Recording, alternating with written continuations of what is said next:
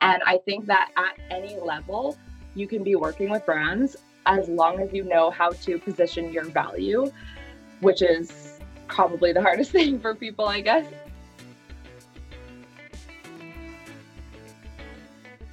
That was a clip from our guest today on Poolside Podcast. Her name is Johanna, and she is from Winnipeg but living in Bali. And I found her through Instagram. I've been following her for a while, and I really am impressed with the type of content she puts out and her knowledge behind social media and influencer marketing, which is the topic of today's conversation.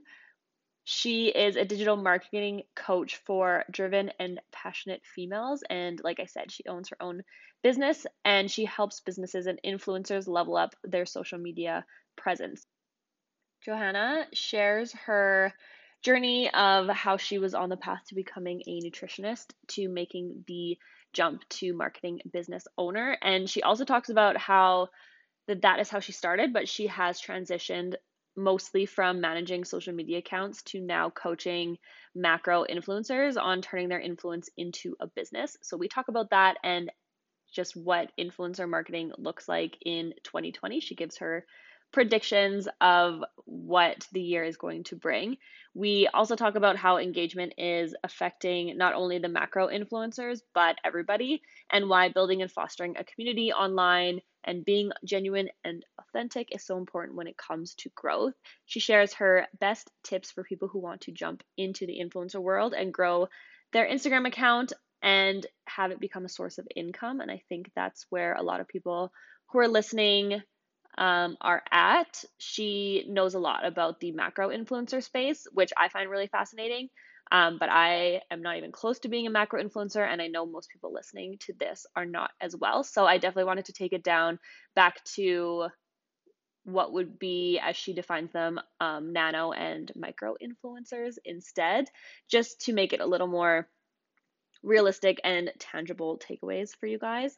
Um, and then we also talk about why it's important to diversify platforms and not just put all your eggs into the Instagram basket and have something like a blog or email list that you actually own that you can connect with your audience. So we definitely cover a lot of topics, but all related to influencer marketing. And I find this super, super interesting. We definitely could have talked for way longer, but I just wanted to keep it the usual length of the episode and also get some good nuggets for you guys. So let's jump into it.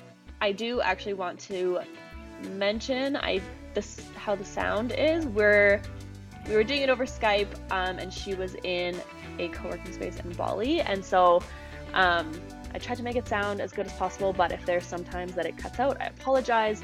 But for the most part, I think you'll be able to gain a ton of knowledge from this. And if you have any questions about influencer marketing, feel free to either reach out to Johanna or myself. We would both be happy to answer them. Um, and then, yeah, let's jump into it. Here is Johanna.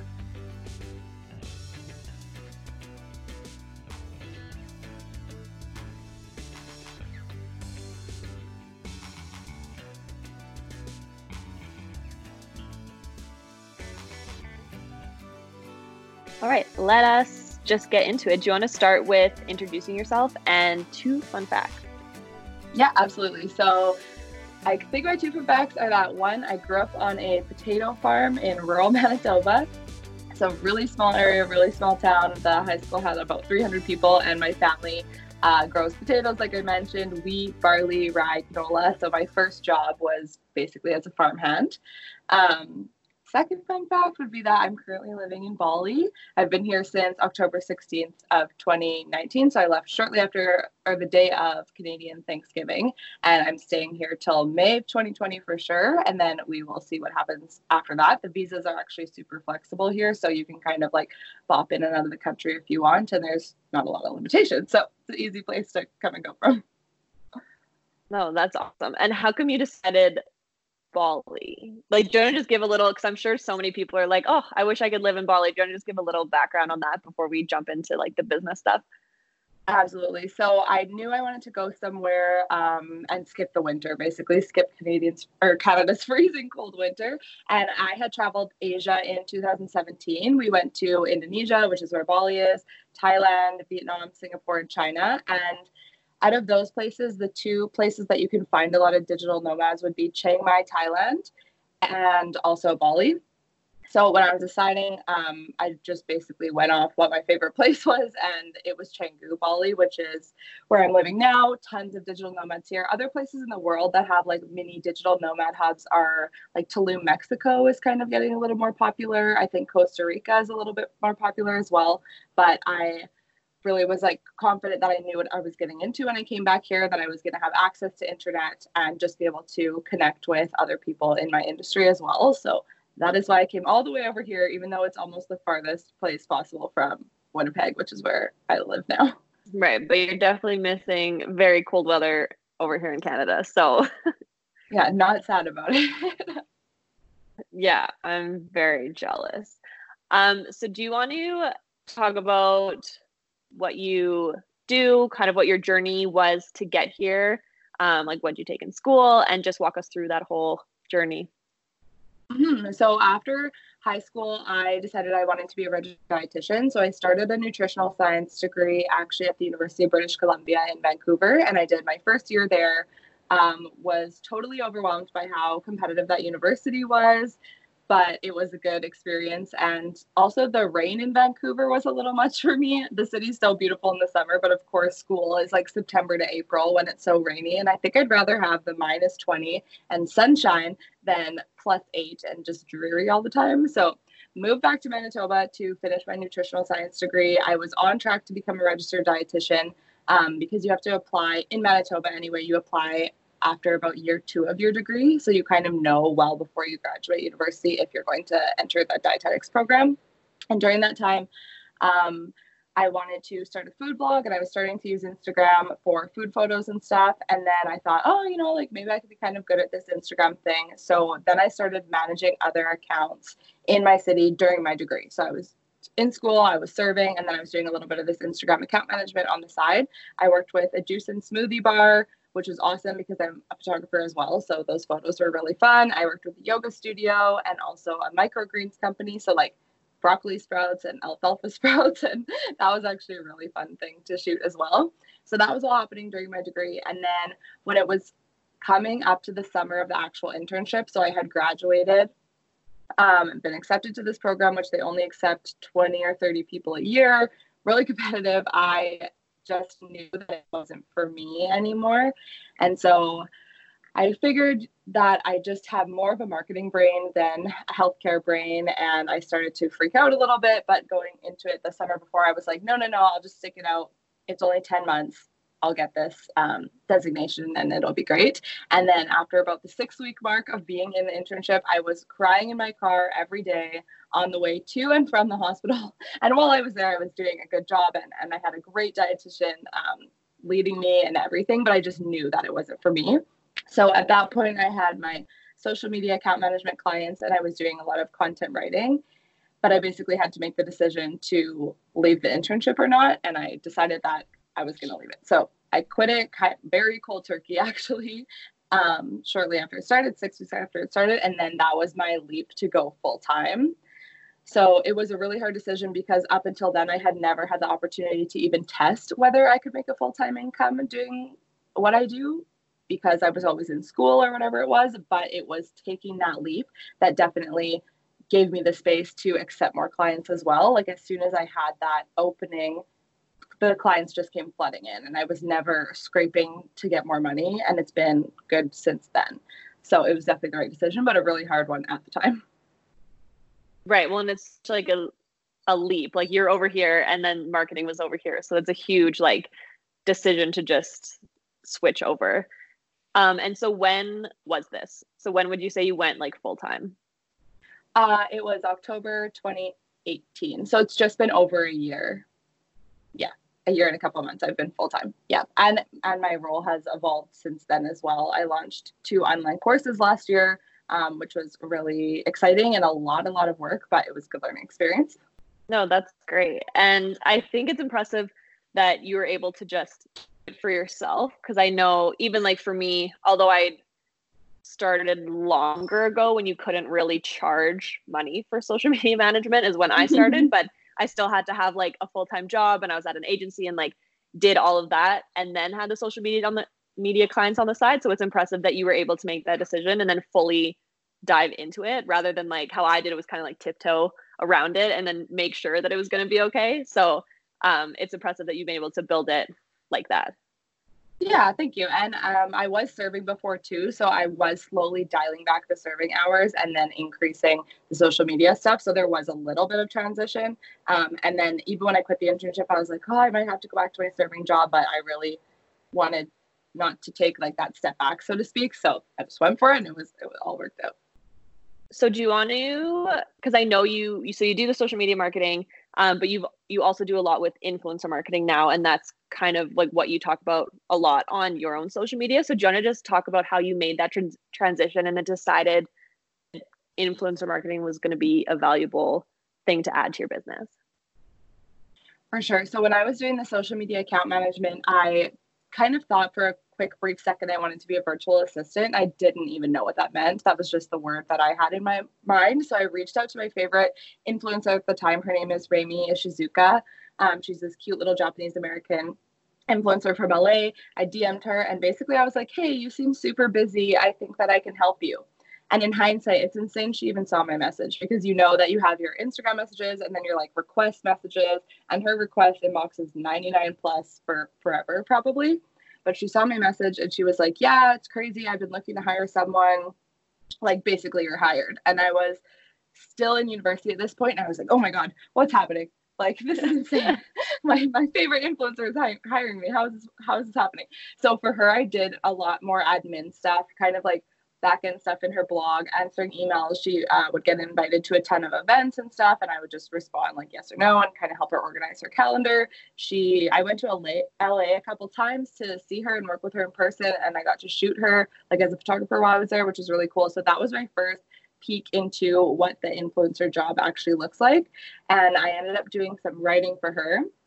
And through that, I got some other word of mouth clients on Instagram that I started doing this content writing and some business strategy for as well. So we would look into the back end of their business and think like, okay, where can we diversify or where can we create like a new stream of income or where do we need to niche down a little more and what direction are they going to take their content basically.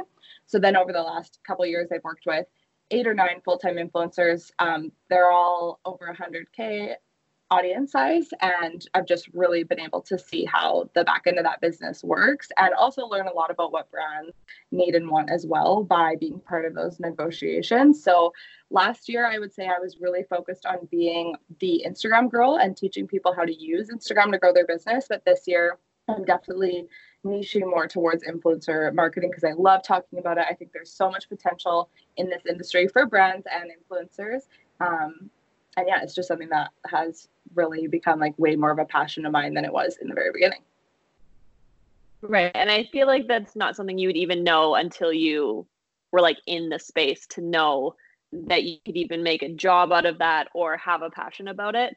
Um, especially because it's not like you had a hundred thousand followers kind of thing. So then to go at it from like a business perspective, I think is a good idea. Plus people even now like influencer marketing seems like it's been like around for so long but it's not and it's still so new. So i think especially influencers that are huge like i've heard that lots of them don't even really know how to make it a business. They just have all these followers and like don't really have a plan. So i'm which i'm sure you know. So it's great that you've been able to nail that down as a need. Um and what would you say are some of the like biggest business challenges that you see from like an influencer perspective because i'm sure they relate to all businesses really because we're it's all kind of the same I think one of the biggest challenges that some of the bigger influencers are dealing with right now, especially in like the fashion space, is that they did a lot of these loop giveaways a couple years ago, which were really popular and a really good way to grow. But now their engagement rate is suffering because of it. So basically they might have grown like 10,000 followers from a, a loop giveaway, but those people weren't interested in their content to begin with. So they've never been engaging with them since. So now they're stuck with this low follower number, or influencers bought followers way back when and now they don't know what to do about it. So if they're really have a really high follower number and a really low engagement rate, we're probably looking at something like that. And I feel really bad for these girls because they're just like paralyzed because they didn't know that they were doing something wrong at the time, but now it's really hindering their business. So from that, they really need to either do like a follower clean out, which you can find services to kind of like clean up your followers and get rid of anything that isn't engaging with you or anything that they might mark as a bot. But at this point, it could be half their audience, which would also be really alarming because some brands are still looking at follower number. And as an influencer, you can get by just by having a big follower number. But as the industry becomes more mainstream and as people understand how what they need to do or look for basically to get a good return on their investment the importance of the follower number is definitely becoming less and less relevant. So i think that that's a challenge for some people that they basically that they did these loop giveaways and they grew in kind of an inorganic way and now they're stuck with that and it's hard for them to increase their engagement.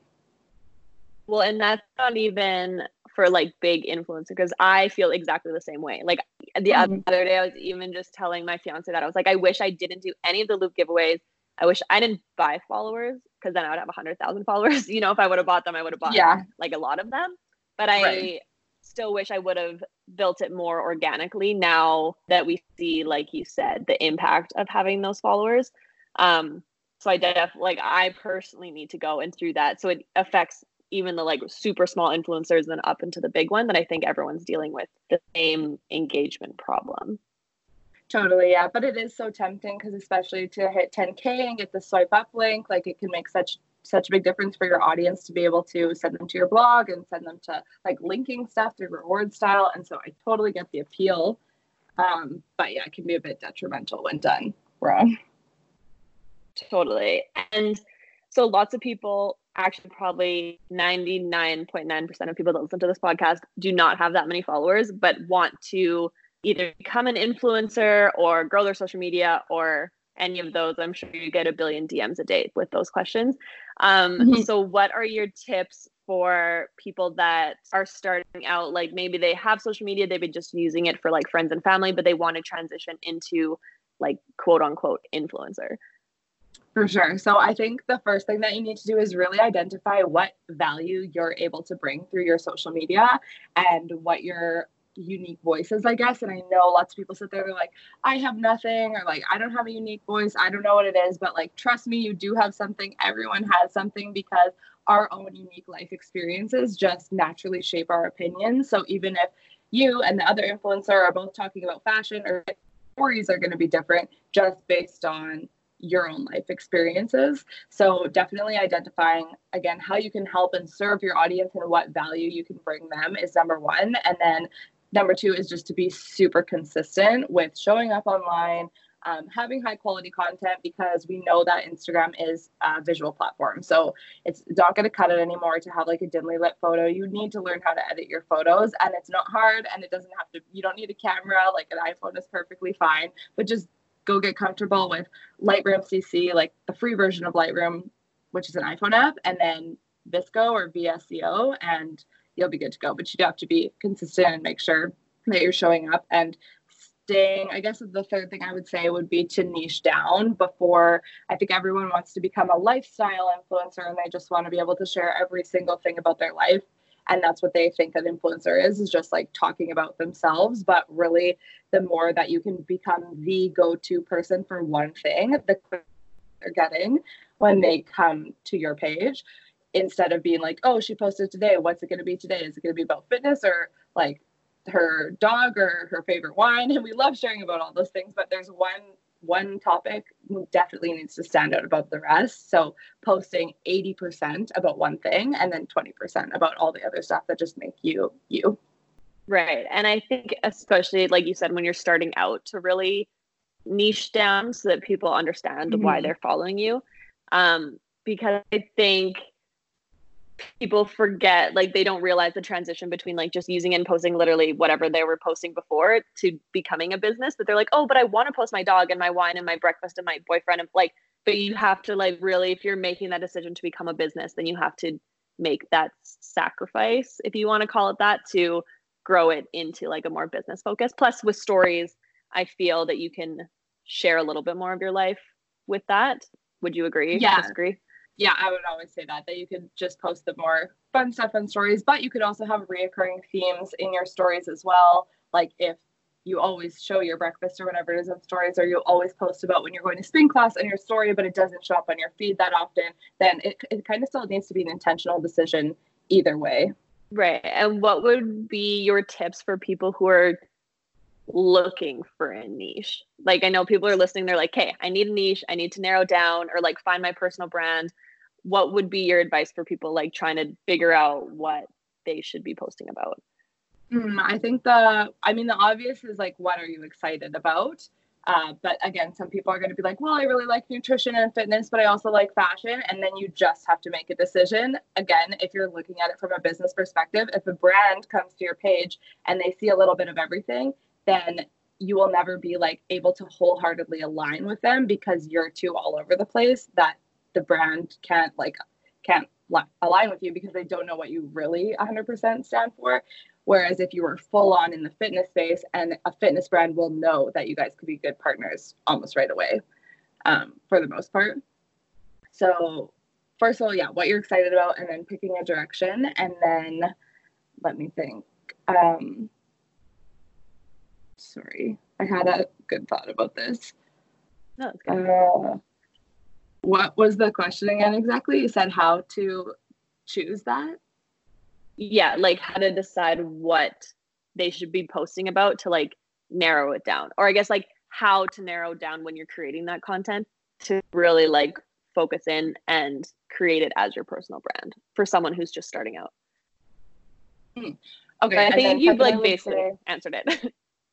yeah, there was one other thing. So second I would yeah. say is to create your own I help statement and identify who who you are and who you help because if you're in the fashion space for example your fashion sense is going to be unique in some way so maybe you help young professional millennials um, find outfits on a budget so it's these people let's say who have just graduated from university they're just starting their professional job they need to be dressing um, like business appropriate but they don't have huge salaries because they just graduated. So you're the person who shows them how they can find those like high quality items on a budget. Yeah, so creating that I help statement will probably help bring some clarity on what you're posting. And then every time you're creating content, you're going back and being like, am I serving my people with this content? Or is this just like a photo of my dog that I thought was cute? Right. I think that's really important to note that that's how social media has evolved and how Instagram as a business has evolved. That it now is like every time you post about whatever you're posting, like, is this offering value or what people are getting out of it? Because there's so much noise and there's still like, obviously, most of Instagram is still just posting cute photos of their dog. So if you're like making yourself different than to really provide value, and I even I struggle with that sometimes because you feel like you just have to post, but then I'm like, hey, I'm not even posting about anything. So like, don't post it's going to be fine if you skip a day because you're just adding to the noise of nothing. Right. And I think there's a time and a place for those more fun images and just like short, witty captions because it shows your personality. It can help you become relatable and stuff. But still, three out of five posts, you want to be in your niche and giving value for sure. Right. And we briefly talked about numbers and like how the bigger influencers are struggling because of inflated numbers. Um, but for people that are just starting out, I know that especially now because it is harder to grow your following, that numbers can be very intimidating. So, what would you mm-hmm. say about like how many followers does someone need to be like an influencer again, quote unquote, um, and how important just in general numbers are in today's market? Yeah, so first of all, people usually put influencers into the category like nano influencer, micro influencer, and macro influencer. And some people have different ranges of what these numbers actually are. To me, a nano influencer is less than 10,000. A micro influencer is like 10,000 to 100,000. And then a macro influencer is 100,000 plus, or anyone that's full time. So if you have an audience of 80,000, but it's your full time job, then I would still consider them a macro influencer. And I think that at any level, you can be working with brands as long as you know how to position your value, which is probably the hardest thing for people, I guess. So when you're pitching to work with a brand, you basically need to present yourself in a way that shows like how you are going to serve the brand because brands are businesses. They're not here to just like play photographer. Like they're spending their money on something that they want to make money back off of. And if they don't think they're going to make money off of you, then they're probably not going to pay you. So definitely don't take it personally when you're pitching brands and they're not answering you first of all or they're just saying no because your follower number is too small because that could be for two reasons. One maybe the brand isn't educated on the value of engagement rate versus follower number because like we've said influencer marketing is so new and it's changing so quickly. So it's okay to kind of educate a brand. Um, i've been talking about this a lot with long-term contracts. So what we've seen before is it was really popular for a brand to hire an influencer for one Instagram post and it was just like one and done and that was it. But the problem is that for a consumer or someone in the audience, if I see a product once, I'm probably not going to buy it. It takes closer to seven exposures for someone to buy something. Second, um, it looks totally random for the influencer's audience because they just posted about it once and never talked about it again. And then the audience would be like, wait, weren't you like obsessed with that toothpaste? Where did it go? Um, and then for the brand, it's just ends up kind of being a waste of money. So, what I think we need to work towards in 2020 is asking for, as influencers, asking for long term contracts and just saying to a brand, hey, I think it would be more efficient if we could work together on a monthly basis, have me post one dedicated Instagram post a month for you guys, and on and on, because that's more money for the influencer, a better return on investment for brands. But brands might not be coming to you with that idea because they just don't know any better. So it's okay as an influencer because you are a business to offer up that education and also like create more value for both parties in that sense. And you never know how they might respond, hopefully positively. So I kind of got a little off topic there, but as far as working with brands goes, yeah, you definitely, it definitely, I would say over a thousand. If you have an audience of over a thousand, you could definitely be getting free stuff. I would recommend reaching out to small local brands in your area first and just letting them know first of all compliment the brand let them know what you really like about them. Second introduce yourself briefly let them know what you share about on social media um, and kind of like what your thing is. And then third ask if there's any way that you can help them. So you definitely don't want to go into a pitch and be like hey and by the way can you send me like 10 free candles? You want to say oh you know it's christmas time. I know you guys always put out like a christmas scent. I would love to um, maybe offer a couple to my audience, or I would love to talk about it on my Instagram stories. If there's any way I can help you advertise something, let me know because then you're just simply offering your services to them in a really like calm way, not not going in for the ask, and that would probably be the best way to start getting those little mini collaborations. Right. I do. I think that's important that it's about them like you said like how are you helping them as opposed to how you're helping yourself? Because they get tons of those messages all the time. So you want to stand out and actually genuinely want to help them promote their product. Um, and so for someone um, that's starting out getting free stuff how can they grow and turn it into a career? So what would be we've kind of touched on things to help your instagram but what would be your advice for if someone wants to turn it into career, start making money, and just your advice for growth in general? Uh, yeah, so I think it starts again with those gifted collaborations. So when you have an opportunity to work with a brand, especially in the beginning, you want to go all out and you definitely want to over deliver. So if they asked you for one Instagram post and three Instagram stories, let's say, um, maybe you do the Instagram post and then a couple of weeks later or a month later you post again about their product because it's generous for the brand. It's going to make them want to work with you again. And it's nice for your audience to see this product again. And it wasn't like it just got swept under the rug with everything else. And then once you've had some gifted opportunities with a brand, go back to them in you know the next quarter or six months and ask them if they have an opportunity for a collaboration again and at that point you'd want to ask for compensation instead hopefully if they enjoyed working with you then they'd be open to paying you and it can just kind of grow from there. It's always going to be easier to work with another brand you've already worked with again versus going and finding and having to make a connection with another brand and get to know them and then getting another deal with them. So it's nice to have those reoccurring partnerships. Again, nice for your audience and nice for everyone involved because you're just used to working together. Um, after that, I would say it's kind of like slow and steady, but the more time you spend pitching brands, the more response you're going to get. And that's really where the grind is as an influencer is consistently reaching out to these brands. It can be really helpful if you can find some PR contacts at um, yeah, PR agencies because chances are they're working with multiple brands at that point. So even if you weren't a fit for like their Ford campaign, they probably have 15 other clients that could be an opportunity for you down the road. So, really making connections there and continuing to offer value. So, maybe for a collaboration, you ask them if they would be open to you doing like 15 product shots for them on top of whatever you need to post on Instagram. So if I'm posting an image on my feed, it's going to have me in it and the product. But I'll say to the brand, hey, if you guys want an extra 15 product shots, I'll do them in my home, I'll send them to you, and my rate would increase like accordingly. So it gives me an opportunity to make more money because my following isn't super huge. So they're not going to pay me a lot more necessarily for an Instagram post but they get value out of it because it is expensive for brands to hire photographers and stuff too. So if they can get as much content as they can out of hiring just one influencer, then it will probably be beneficial to them too. Right. And then it also gives like you more practice and you've already set up your whole shoot. And so if you are growing, um, then you can also do your photography, editing, like all of that that goes into the rest of the Instagram feed as you're growing it. Yeah, exactly. Yeah. And it, then you have images.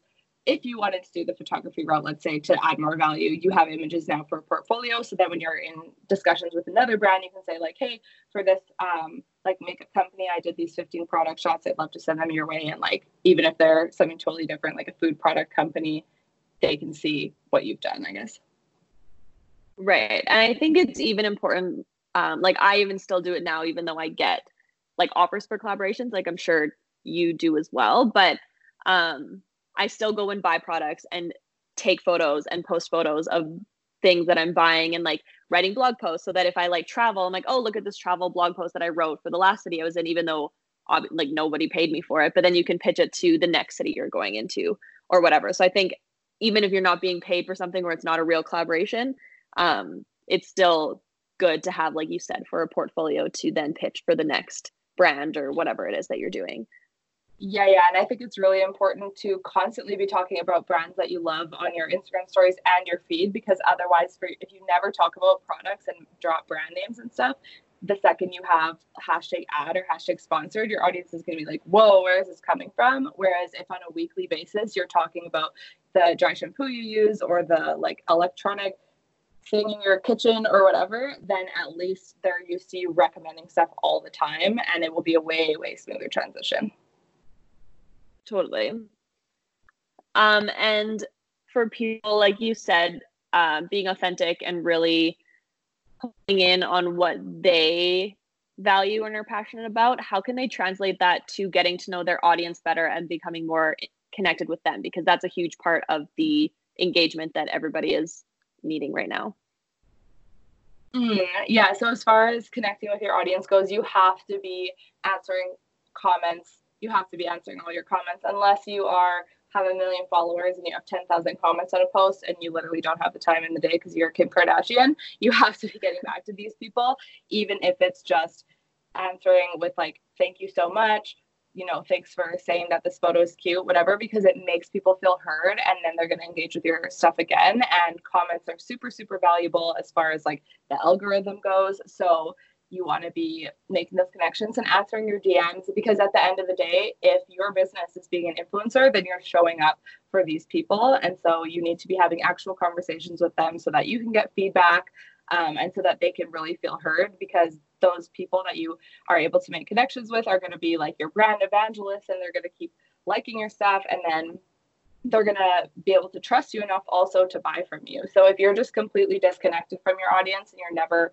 like giving back to them or answering them, people will notice, especially the people that really look up to you and really like your content. If they've DM'd you five times and you've never answered, they're going to notice.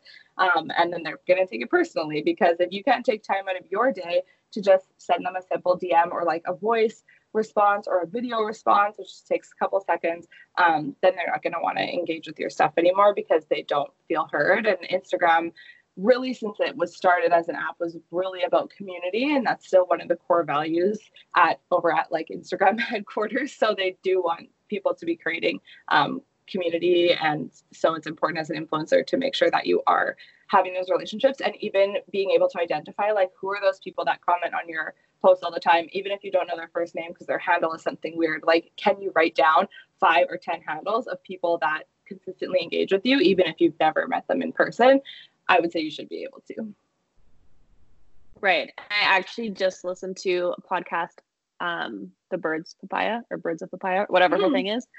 Um, yeah, her handle. And she actually said that that she spends four hours a day replying to DMs and comments and doing all of that because that's wow. her job. And she's like, that's the community. And like for someone who's doing that full time and obviously is really busy, like that's a lot of time that she's spending doing that. But it's like she grew her following if that's what she wants to do and what people want to do then i think it's important to really notice that that is the commitment to like obviously she can't get to everybody and like i can't spend four hours because i don't have that many dms or comments you know but like it's all relative mm-hmm. to your community but really like people do notice because her engagement's huge because she's obviously like really in her community so i think it's important to just notice people like that and then take that and apply it to your own social media.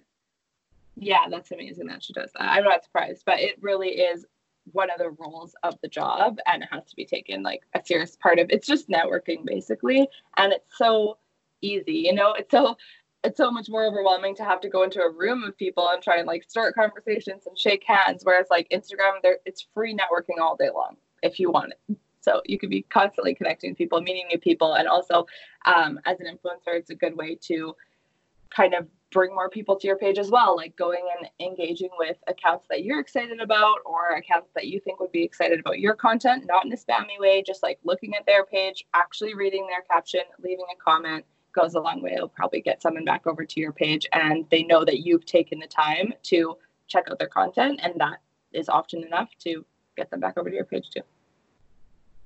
Yeah, totally. And I think people underestimate that. That that is really like you said, that's what Instagram is for. Like it's a social media platform, so you should be social on it mm-hmm. as well with the media, you know. yeah. Yes.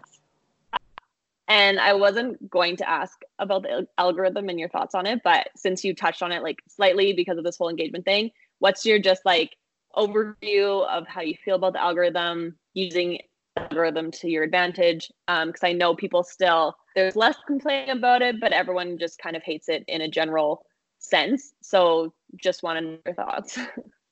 Yeah definitely. So the algorithm first of all it's created to make the user experience better and that's always going to be instagram's goal. Like instagram is not personally attacking you or trying to screw anyone over.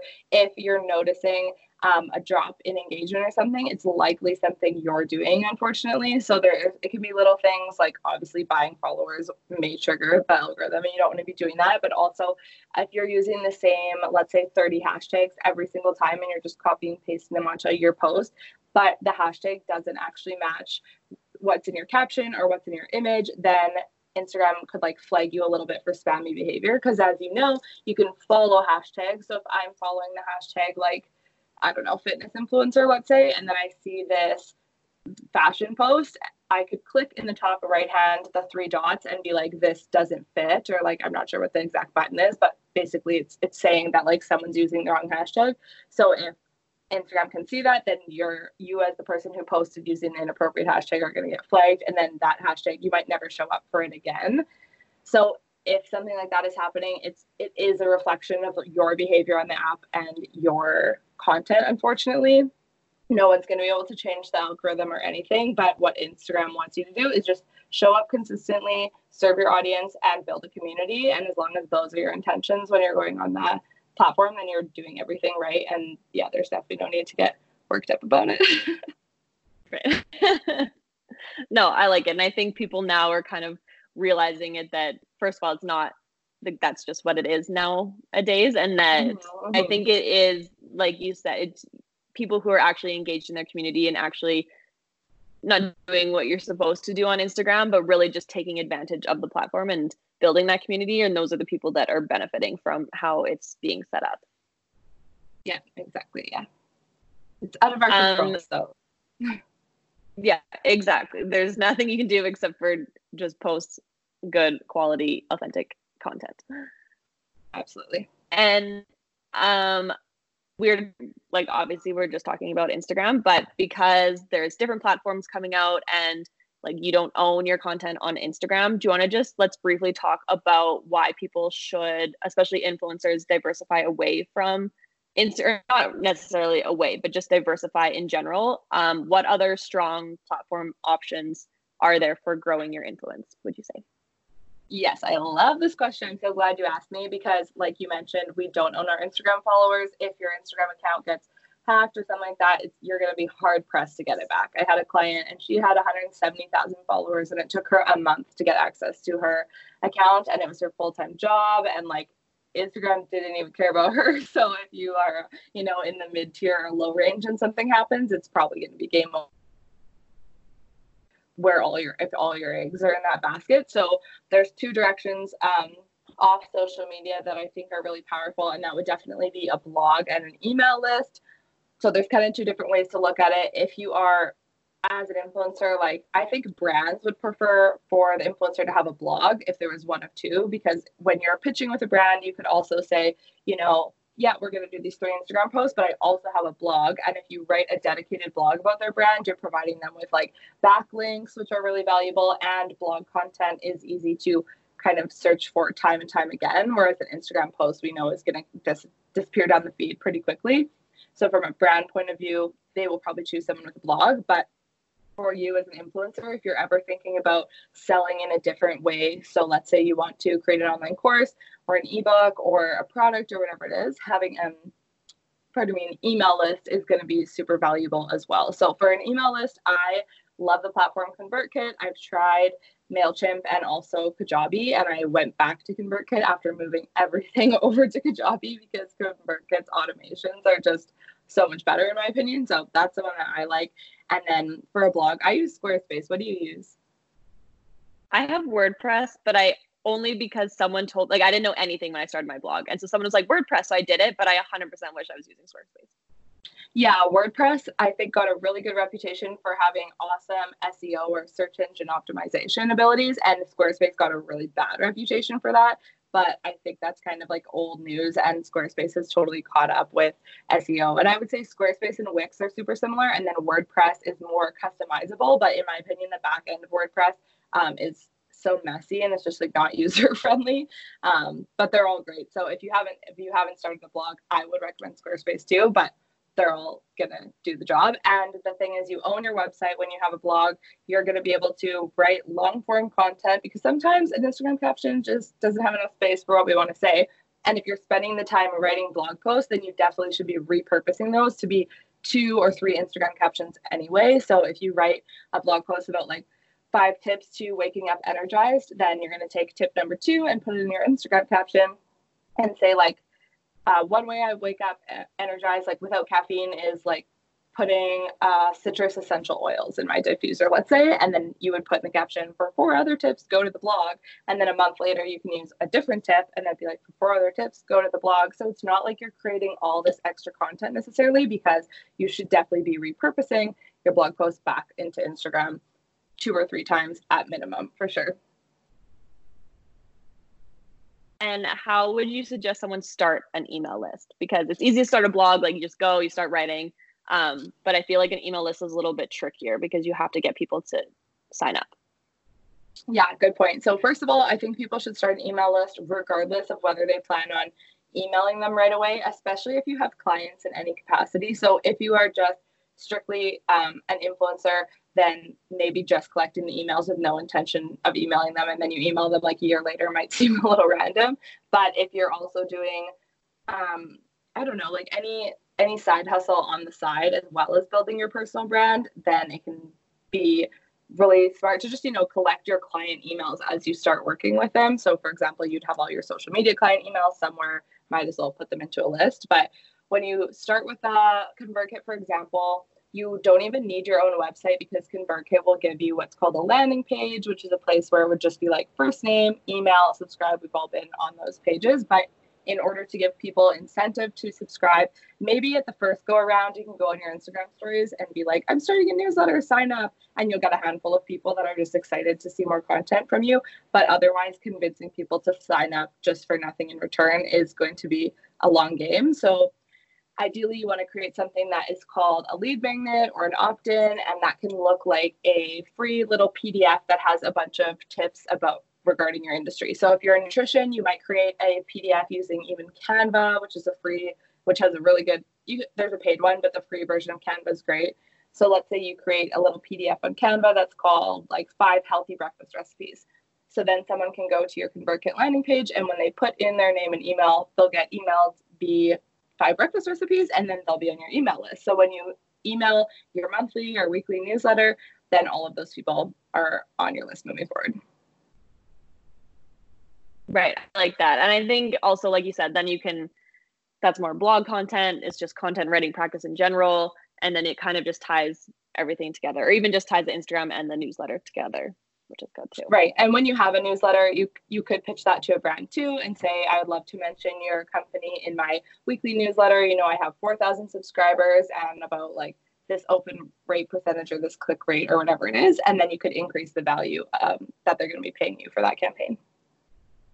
Right. I think it's also good if you then decide to like launch a YouTube channel or like we're going to talk about your courses or something that you're launching that yes, you're going to post on Instagram, but sometimes I feel like email is more a direct way to content contact people that way. So like you said, like if that's what you're thinking about doing, then starting as soon as possible is the best way. Yeah, and with email, you're really in control of when it's showing up in front of them a bit more so than the algorithm because, or than on Instagram, because we know the algorithm doesn't put stuff in chronological order. But if I'm going to send an email to you at 11:30, I know it's coming to your inbox at 11:30, so you can be a little bit more intentional thinking about like, okay, what is my target audience doing at 7:30 p.m.? Oh, they're probably relaxing at home on the couch. Like this would be a great time to email them. Right. And few more questions. We could. I have like so many topics to talk about, but we'll have to do more podcasts later. yeah, same. Um, but what does the influencer marketing landscape look like in 2020 for both influencers and brands? Mm, yeah, I just wrote a blog post about this, and I, I, feel like I've been talking about it a lot, so this is good. Um, like I mentioned, the long-term contracts I think are really the direction that we all need to like work together to make sure that that happens because those one-off or like blast campaigns too. So sometimes a brand will hire 10 different huge influencers to all post on like the same time at the same day. And i guess if, if you're following like three or five of them you might see it. And it creates a bit of hype but it just evaporates really quickly. So long term contracts just serve everyone better. And I really think that that's the direction that we're moving in 2020. And I saw with my clients a lot more of that at the end of last year, like one year, even three year contracts, which is really exciting because there's a lot of money in them, but also like can be a bit nerve wracking because you want to be super clear on what the direction of your brand is and make sure that you're super aligned with that company too if you're going to sign on with them for three years. Um, the second thing is I think that the checkout feature will become more widely available. So I'm sure you've seen like some company pages, you can press it and you see the little price tag and then you can buy something right within the app. And then we there's some big influencers who have had access to that checkout on their own personal page and it's only when they're in collaboration with a specific brand. But I think moving into 2020, almost all uh, creators or creator accounts or influencers will have access to this checkout feature so long as it's partnered with a brand that has it if that makes sense. So i couldn't go on there and just like make a price tag off something i got at h&m and try and sell it. Like i would have to be in a paid partnership with a brand and then it would create access. And when that happens brands will be able to measure conversion super super easily because until now most influencer marketing the goal has just been awareness which is kind of vague to measure. And that's why follower number was also such a big thing because they were like oh if they have a million followers like we're going to get a lot of awareness so we'll just throw money at it and hope that it works. But now if we can measure actual sales and link clicks a little bit better then that's going to be it's really going to help the influencers who can sell and who are really aligning and creating that community uh, to stand out from the rest. And once you have the checkout feature, for example, you can literally create a case study based on that. Like, oh, I sold $2,000 worth of product. And then you can take that to the next brand in your pitching. So I think that will be something that we'll see in 2020. And I think um, in 2020, there's becoming a lot more opportunity for the nano and the micro influencer, so long as you go out there and take it, because brands, it is really hard to find you in the sea of influencers that is Instagram now. Everyone does want to do this. And I think that anyone can do it, but I don't think everyone can do it, if that makes sense. But if you are excited about it, if you have a direction, and if you're going to work to create relationships with relationships with brands and pitch yourself, then there's definitely opportunity for everyone. You just have to go out and get it. I love it. No, I think that's sounds very accurate to me. And I think it's reassuring, especially to people who are starting out or even people that are trying to build a career out of this, that we are just at the beginning, but we are at the forefront of what influencer marketing is going to be in the future. So I think, like you said, there's room for everybody if they really want to make that commitment. Yeah, absolutely. And I think as soon as someone who's just starting out gets that first like gifted product or gets that first like small paid collaboration, even if they're just getting paid 50 or 75 or 100 dollars to post on their feed, it's a little bit addicting. Like you, you're now getting paid to do something you're excited about. You're getting paid to create. And I think it will just light the fire and really, you know, start the ball rolling.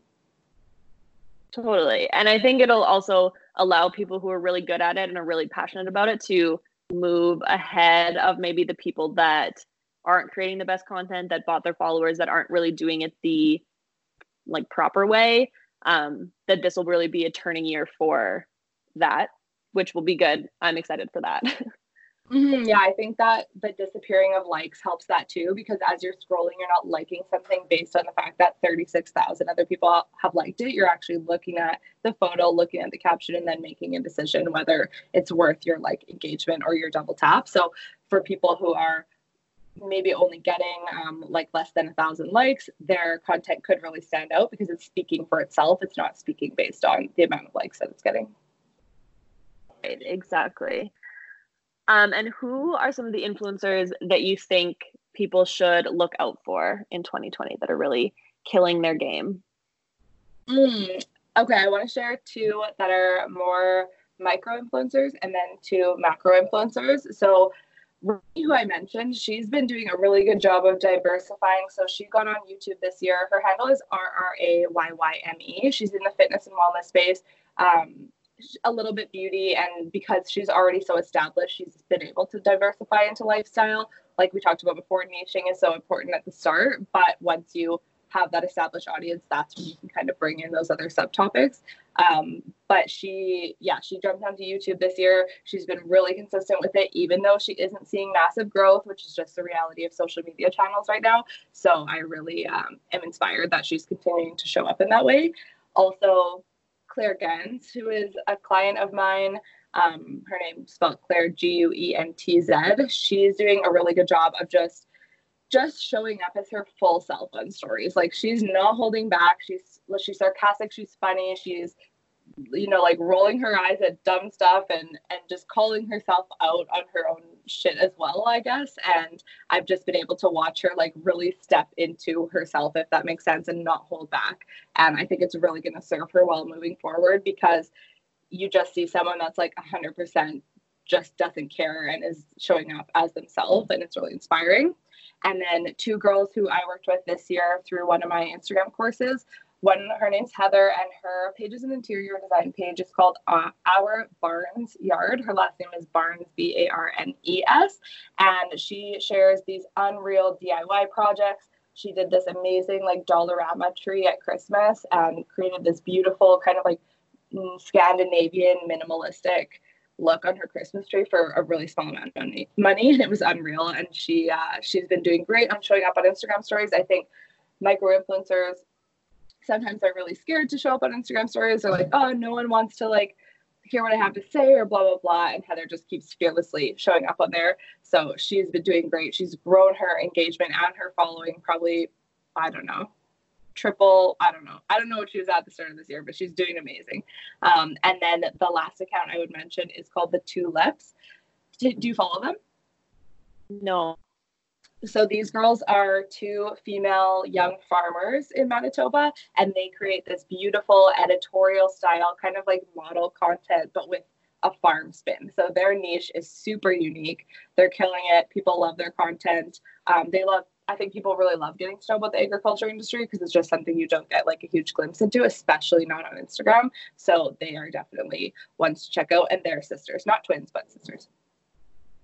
Oh, that's awesome um, I'll definitely have to look up all those people because I I find sometimes I'll go through like I'm going through who I'm following or just like refreshing your own feed is to find people that are doing a good job of the job to be inspired to like create that type of content content or become more like authentic. So I think it's important to check out people. So I will definitely start following them. Mm-hmm, for sure. Um, and a couple more questions. What book or podcast, besides your own, which we can definitely talk about, um, would you recommend to listeners? um, the top ones that I listen to are Amy Porterfield's Online Marketing Made Easy, um, the Gary Vee audio experience, and then I recently found one that's called Jerisha Said, and it's about scaling your business and selling. And she has a lot of good content on there too. So I kind of listen to more business based ones. Um, but as far as influencer marketing goes, A Drink with James is a good one. Do you listen to that? No, I need to. They are. To I don't think I listen to any influencer marketing ones, which is interesting. Yeah, I feel like I could probably find more, but sometimes I listen to this stuff and it's more not like a waste of time or anything. It's nice that it's reaffirming what I already know, but I also want to learn a lot of new stuff too. So that's why I listen to a lot of businessy ones. And then I have a podcast that's called Girl Meets Gram. It's really short, actionable episodes. I don't do interviews, just me talking, get straight to the point, give people some good tips so that they can walk away and take action. And yeah, most of them are like less than 12 minutes, I think. No, that's awesome. And so do you want to um this is the last like question. Do you want to share the courses that you have, what your Facebook group is, your podcast. Like, Jonah, just give us a full rundown on what people can interact with you and learn from you. Yeah, totally. So I'm on Instagram at J O H H H A N N A. And my name is Johanna, and people always say Joanna. So I'm like, how many H's do I need to put in there before people start saying this H? and my last name is Adrianson, and trying to say and spell Johanna Adrianson would just be impossible to ever remember spell. So we just went straight with Johanna. Um, I'm on Instagram all the time, happy to connect in the DMs and talk more about all of this influencer marketing stuff. And then the capacity that people work with me in now is through one one or two or both of my online courses. So one of my online courses is called Girl Meets Gram, and it's for the female mostly. Um, obviously, anyone can take it, but I just market to females. So small business owner, side hustler who wants to learn how to use Instagram to market their business. So not necessarily from a personal brand perspective, but if you are a a nutritionist or a coach or even like a hairstylist or a massage therapist or a network marketer, anyone who needs to bring clients into their business and wants to use Instagram as a tool to do that, that's who the Girl Meets Gram course is for. And then just in November, we launched Monetize Your Influence, which teaches people how to work with brands. So takes all the guesswork out of it, shows you how to get in front of more brands, how you need to be showing up on social media in order to do that, how to create a media kit. Um, we really pushed making a business plan in that course because I think that that's super popular and it's a step that gets like overlooked a lot. And then, of course, the pitching to paid process. So what you are to expect and see when you go into negotiations with brands and how you can like increase your rates and what to expect with the contract and all of that stuff. So that's been so fun to make. I'm so excited about it. And there's already been quite a few people go through it and the feedback's been good. So I'm excited to keep sharing more about that one. No, that's great. Um, and that is everything. So thanks so much for talking about all this. Like I said, we could probably talk about this for hours and hours, but um, I wanted to keep it as short as possible, which is I think like 45 minutes or 50 minutes this was, but um, we'll definitely have to connect when you're back in Winnipeg and do more podcasts in the future. So thank you for joining me. Thank you so much for having me. We will chat soon. Thanks for listening to this episode. I hope you gained a lot from Johanna and everything she had to say. I think there was a lot of good nuggets, and I hope everyone is inspired to create beautiful Instagram content and start an email list and have a blog. I love content creation and I love social media, and so we really connected on this one, and I hope you gained just as much from it as I did. And again, thank you for listening and following along. If you haven't already subscribed, go over to iTunes or Spotify, wherever you're listening to this. Subscribe, rate, review, all of that. Follow me on Instagram. My personal Instagram is almost famous with two F's, and Poolside Digital is the account for this podcast. And I will see you in the next one.